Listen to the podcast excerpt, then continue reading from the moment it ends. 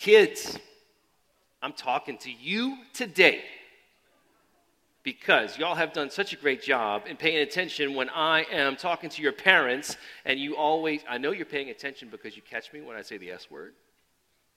You know, come on, not adults, come on now. It was I, a couple weeks ago. I said something, and, and I saw big eyes, and that's why I had to clarify what we were talking about. But you, know, I know you're paying attention. But today, I'm talking to you, and your parents get to just enjoy. All right? They get to, to listen in as well. So I need all the kids sit up straight. I need you to sit up straight. I need you to face the front so I can see your big eyes. Very good. I need to see your big eyes, and I need to know who is good at the game, Simon says. You think so? Are you ready to play a little game of Simon Says? All right, kids, I need you to stand up right where you are, right in front of your chairs. In that little space between with the rows, there's enough space for you. And I need you to show me how good you are at Simon Says. Are you ready? I can't hear you. Are you ready?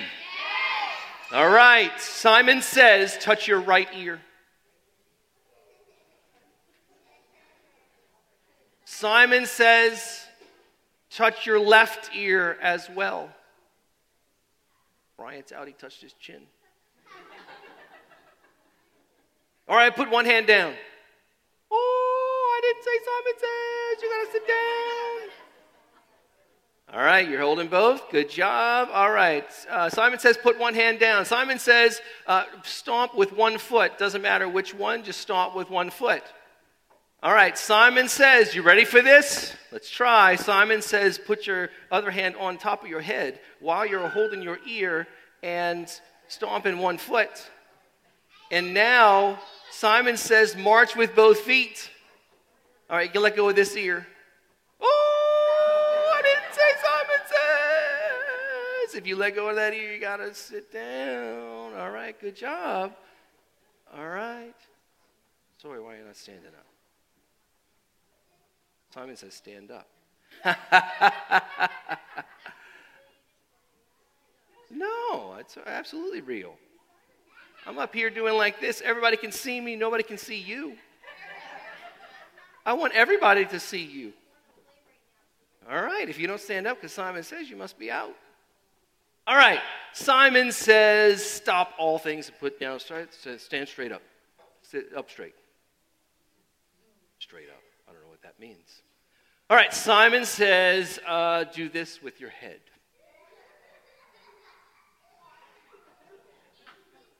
All right, because whenever your parents ask you to do something, you always want to say, No, I don't want to do anything. Simon says, Now nod yes. Because when your parents tell you to do something, you should obey and say, Yes, good job, mom. All right, yes. All right, stop shaking the head. That's crazy. Oh, I didn't say Simon says. All right, everybody sit down. Sit down. Good job playing. Sit down again. No, I really. Simon says the game's over.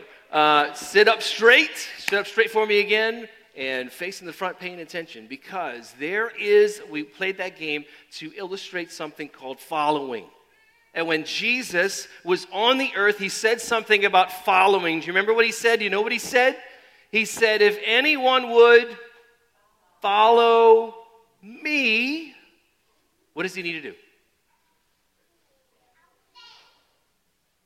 All right, I'm glad you don't know because we're going to read it. All right, Luke 9, verse 23, he said to all, If anyone would come after me, let him deny himself and take up his cross daily and follow me.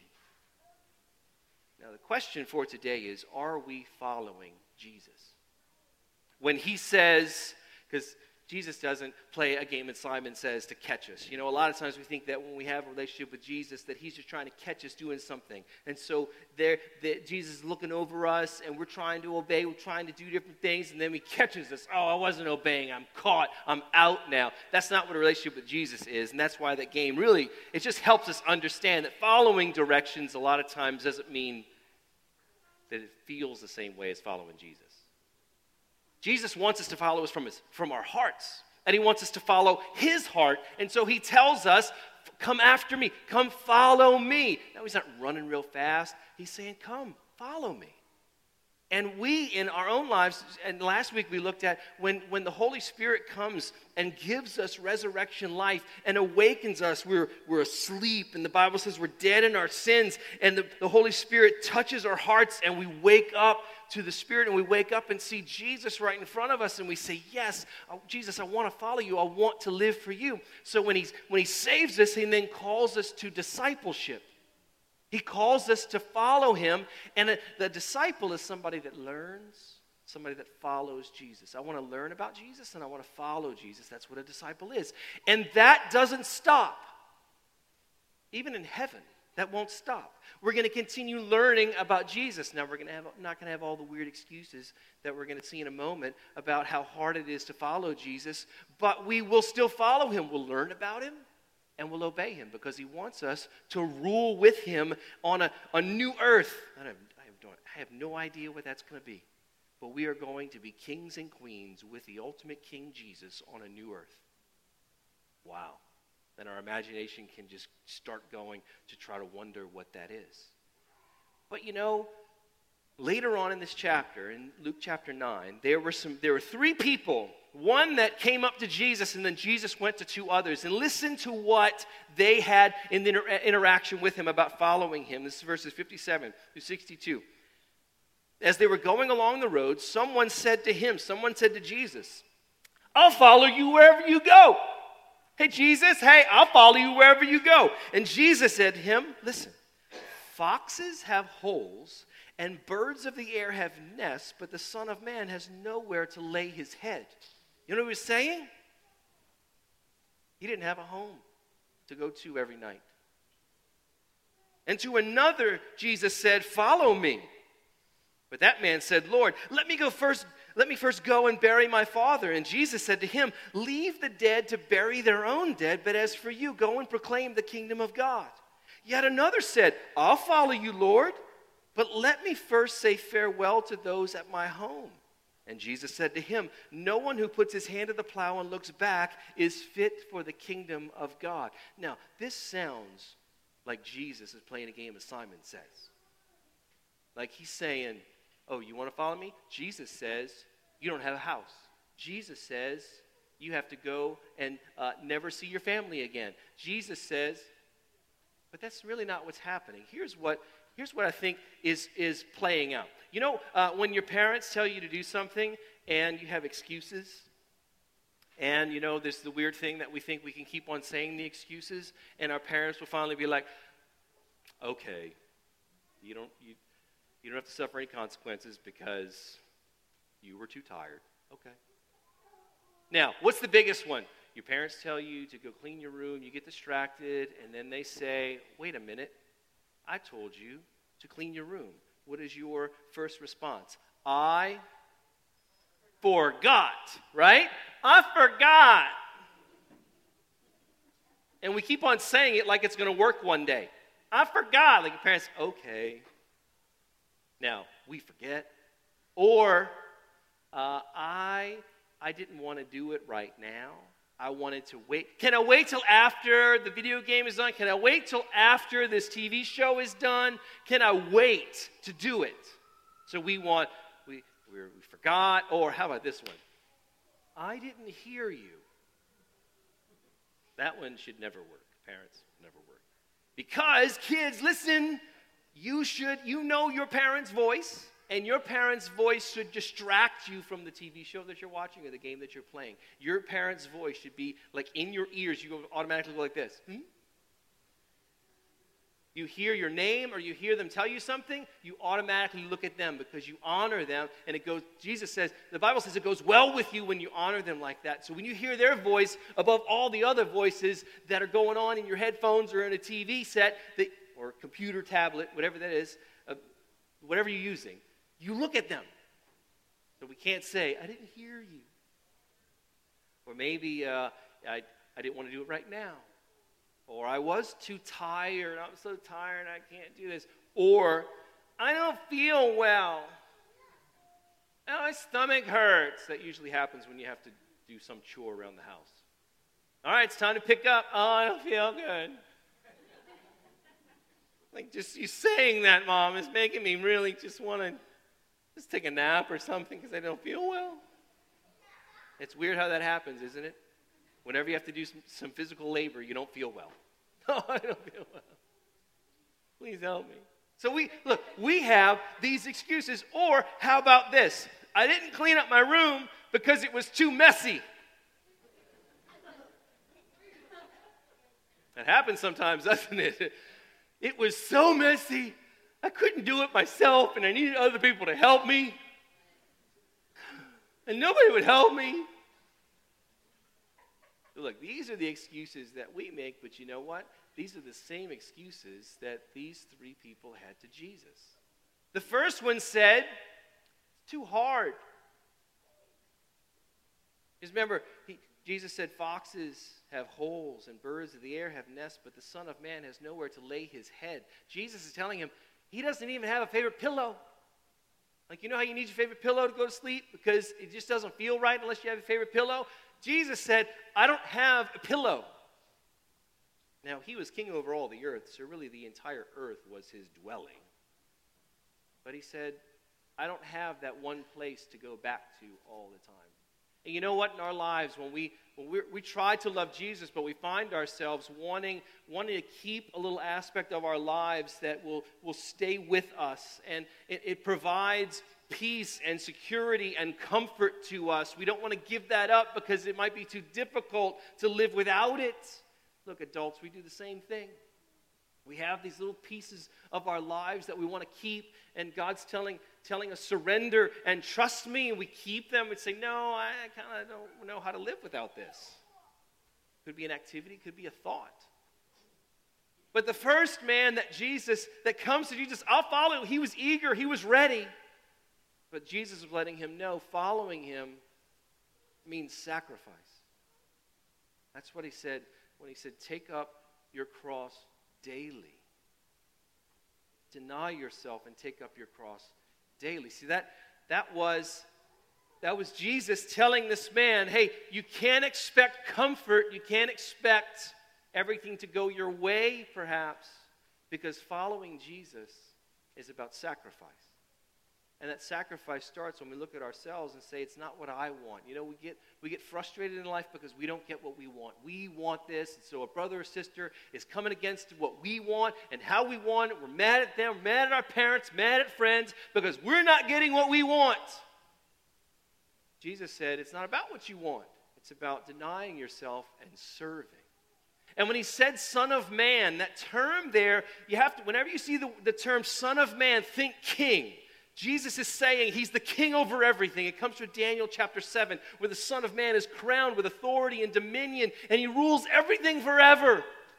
So Jesus is saying the Son of Man has nowhere to lay his head. But in, in Mark chapter 10, we find that he said the Son of Man came to serve, not to be served, but to serve and to give his life away as a ransom for many so we could then experience his resurrection life.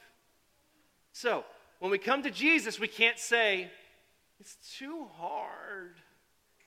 Because the Holy Spirit gives us power to walk that out. And our lives as disciples are to be marked by sacrifice, by serving.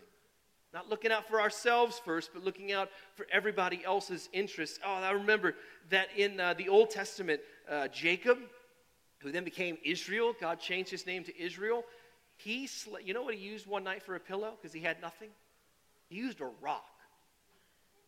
That's have you ever tried to use a rock for a pillow? He used a rock. And then, maybe because he didn't sleep really well, I don't know, he had a dream that night. And he dreamt as he's lying on that pillow. I don't know if he's like cuddling up, like on the rock. I don't know what he's doing to make himself comfortable because that's pretty uncomfortable, right? He, he has a dream, and his dream was God in heaven and here on earth, and there were ladders, there were these huge stairwells that angels were coming down on and returning to earth. He was actually seeing the work that Jesus would do to make our relationship with Him connected to Him, to stay connected to Him, so we'd experience heaven here in our lives in resurrection life. And He took oil from the uh, that he had and he poured it the next morning he poured it on that rock. And he said this is beth el this is the house of god. Because he said god was here and i didn't know it. So god, god i think that's a reference when jesus says uh, son of man has nowhere to lay his head because he says i am the rest for everybody what seems to be uncomfortable when we walk with Jesus becomes very comfortable when we trust the Holy Spirit's power in us to live that out. Now, the second person comes along and says, Oh, uh, let's see, that was to another, he said, Follow me. But he said, Lord, let me first go bury my father. And Jesus sounds really harsh when he says, Let the dead bury their own dead. Jesus, that's kind of uncaring, don't you think?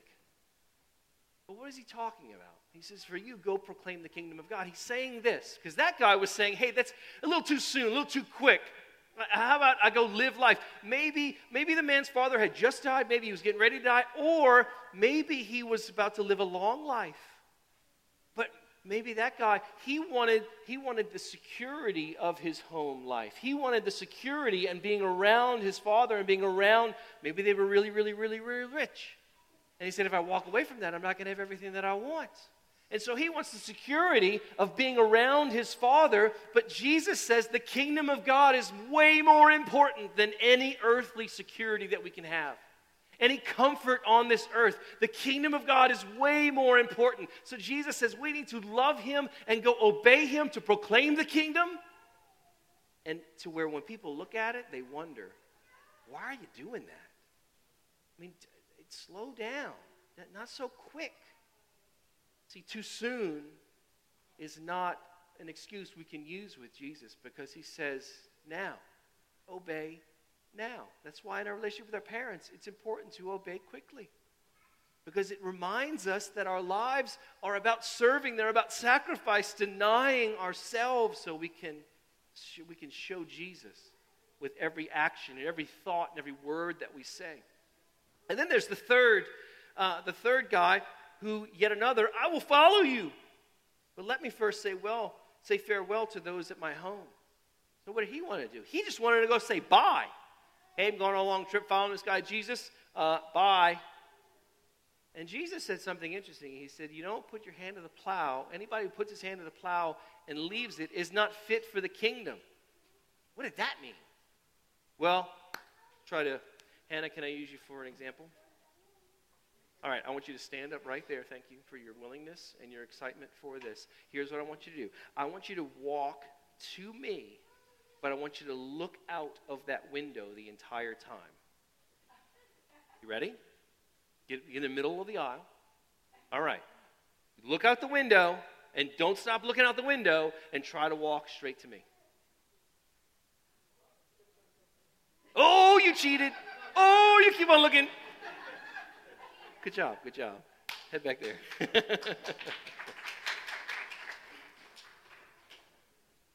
she was more like this. Double checking. she felt herself veer off. What does that mean? That means when, when we start, and the, the references to farming, the plow that an ox or a mule would be pulling and the person is trying to they're plowing the ground to make those mounds to plant things in he says you don't put your you don't let go of the plow because then the ox or the mule just keep on going in whatever direction you won't have any straight lines jesus is saying this to follow him means that we are undivided our attention is always on jesus but how easily we get distracted by stuff we get distracted by what we want. We get distracted about what we don't have, and we want that. And when somebody else gets to do something, and we want to do that, and you always l- say that they can sleep over at the house, and I can't sleep over at the house, and we just have all these things that we're concerned with that we don't get what we want. They divide us. It divides our heart because Jesus is saying this Give me all of your heart. Be undivided. Be completely devoted to me. because he's worthy. Y'all, he's worthy. He's worthy of our lives. He's worthy of our devotion. He's worthy of our commitment to him, where we say, Jesus, I want you and nothing else. Even adults get confused about what we can uh, put our attention in, thinking that we're still giving God all of our attention, but we're really not paying fully attention, our full attention to God. We're doing other things. Remember, uh, God told Joshua, keep the word of God before you, keep the law of God before you. Don't look to the right or to the left. Keep going, and God will show you where to go. We need to do the same thing. Always need to do the same thing. Keeping the Word of God before us, keeping Jesus before us, so we can walk directly to Him. And not, not have the heartache of trying to figure out where we got lost and distracted, but we keep on loving and following Jesus. Let me finish by telling you a story of a man named William Borden. He's not the Milk Bordens, uh, different family. He grew up, uh, he was born in 1887, and he grew up in Chicago and very wealthy family. Uh, they had everything going for him. When he graduated from high school at 16 years old, he graduated from high school, and his parents gave him a, a, a, a gift, a, graduation gift. You know what his gift was? To spend a year traveling around the world. Well, they had some money, they could do some stuff.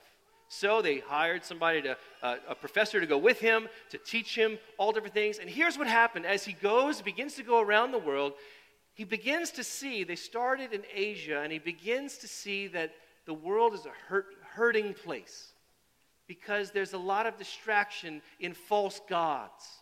And he's seeing all of these false gods, and he's seeing in every country that he goes to. And he says, it, God just begins to stir him, and he says, But they need to know the truth. They need to know Jesus. And during that time, there weren't many people that were going out telling. So he said, What if I can go tell them something? And while he was away, he wrote a letter to his parents. At, at, by this time, I think he was 17 years old. He writes a letter to his parents saying, I'd like to train to be a missionary for the rest of my life to where his father said, Well, how about you just kind of wait to make that decision? Don't make it right now. Let's do the college thing and see where it goes. I'd like you to take over the business, the family business. Uh, it's got a lot of promise and money. And he said, You know, I don't want to depend on those reserves. I don't want to depend on the finances that will always be there for me. I want to live my life loving Jesus. And he, he said this say no to self and yes to Jesus every time. Oh, how, what, how helpful is that? Say no to self and yes to Jesus every time. Every single time. So he finishes. His mom was, uh, his mom loved Jesus with all of her heart. She was supportive of his desire to go to the mission field. Then he went to college at Yale. So not only was he really rich, he was really smart because he got to go to Yale. And he was, he was at Yale desiring still to be uh, to go into ministry. And while he was there, he started because he's looking at he's looking at the hurt that's around him in New Haven, Connecticut, where uh, Yale is, and he started a mission, and he called it Yale Hope Mission. He said, "I just want to help people." Now, when a visitor came by Yale by his senior year, they said, "What was your first impression of being on the campus here in New Haven, Connecticut?" He said it was passing that man over there, that student over there, who had his hand around a bum and he was walking him off a stupor. You know who that man was? William Borden, who saw a guy that was down and out, in New Haven, and said, Come on, I want to help you. And he was known for taking them to, to uh, a, a hotel and paying for a couple nights just like the story of the Good Samaritan. That's what he was known for. But he never publicized that. He didn't want, he just wanted to love God and he loved the Bible. And so he started a, a Bible study his freshman year with a few friends that were connected to the Lord as well. And he starts this Bible study, and uh, there were, at that time, 1,300 students at Yale. By the time they had 150 guys in the Bible study his freshman year, by the time he was a senior, he had 1,000 in the Bible study which only left 300 guys that were not a part of the Bible study.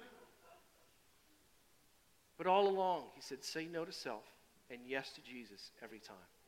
He then graduated from Yale. He went to Princeton Seminary uh, when that was still very a very helpful place to go for ministry. Not so much these days. You know that uh, these schools, Harvard, Brown, Yale, Princeton, were all started by denominations to train guys for ministry, to train pastors. That's how all those started. And it's just sad how it's, it's withered away into uh, a, spiritual liberalism that is, is not helping the church anymore. But he goes to Princeton.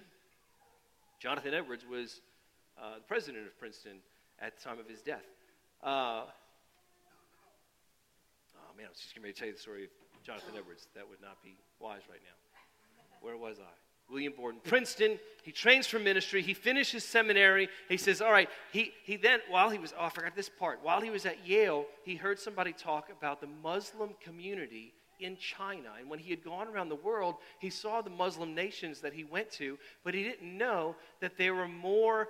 He, he wrote this down in his journal. There were more Muslims in China than there were, were in all of Egypt at that time.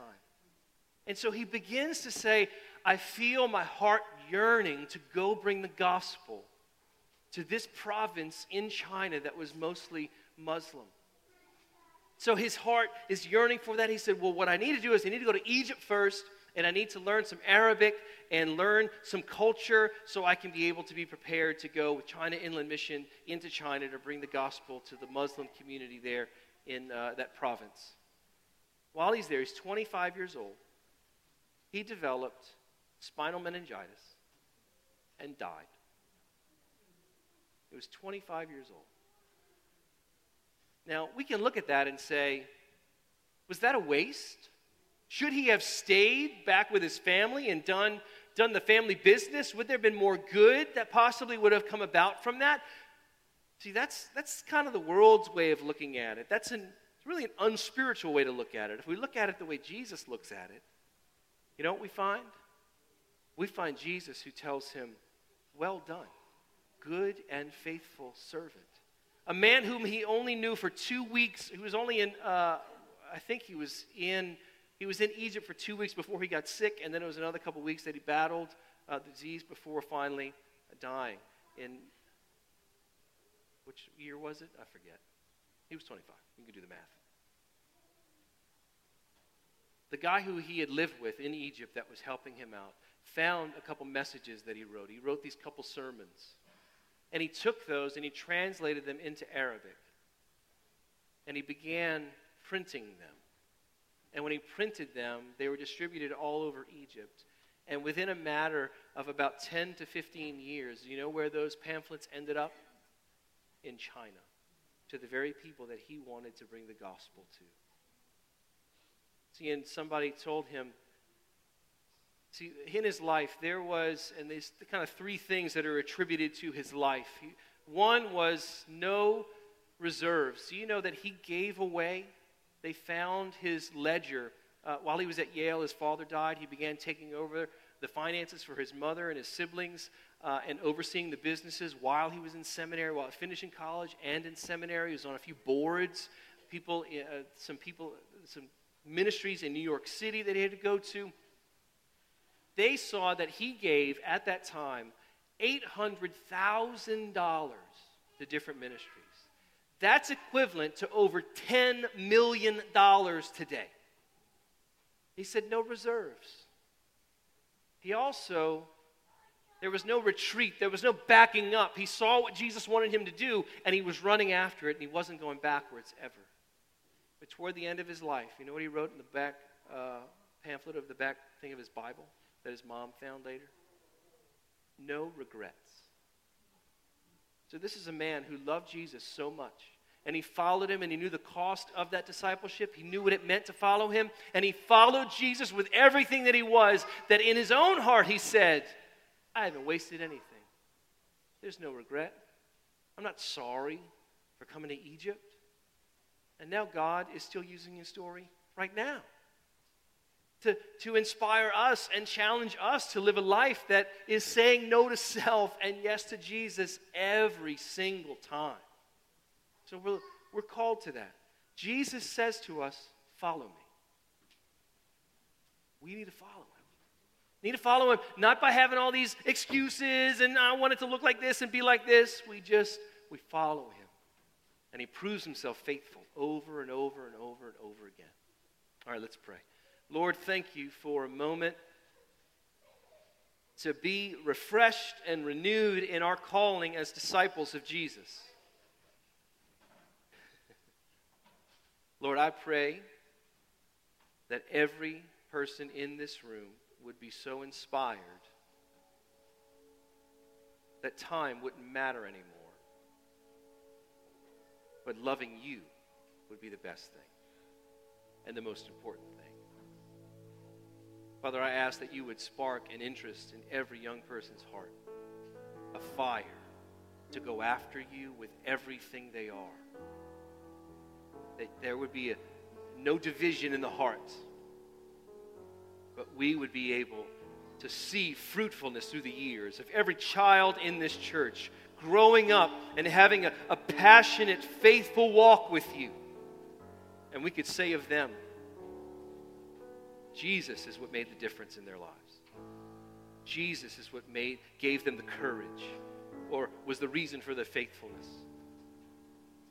So, Lord, bring that to fruition for us. We love you. In Jesus' name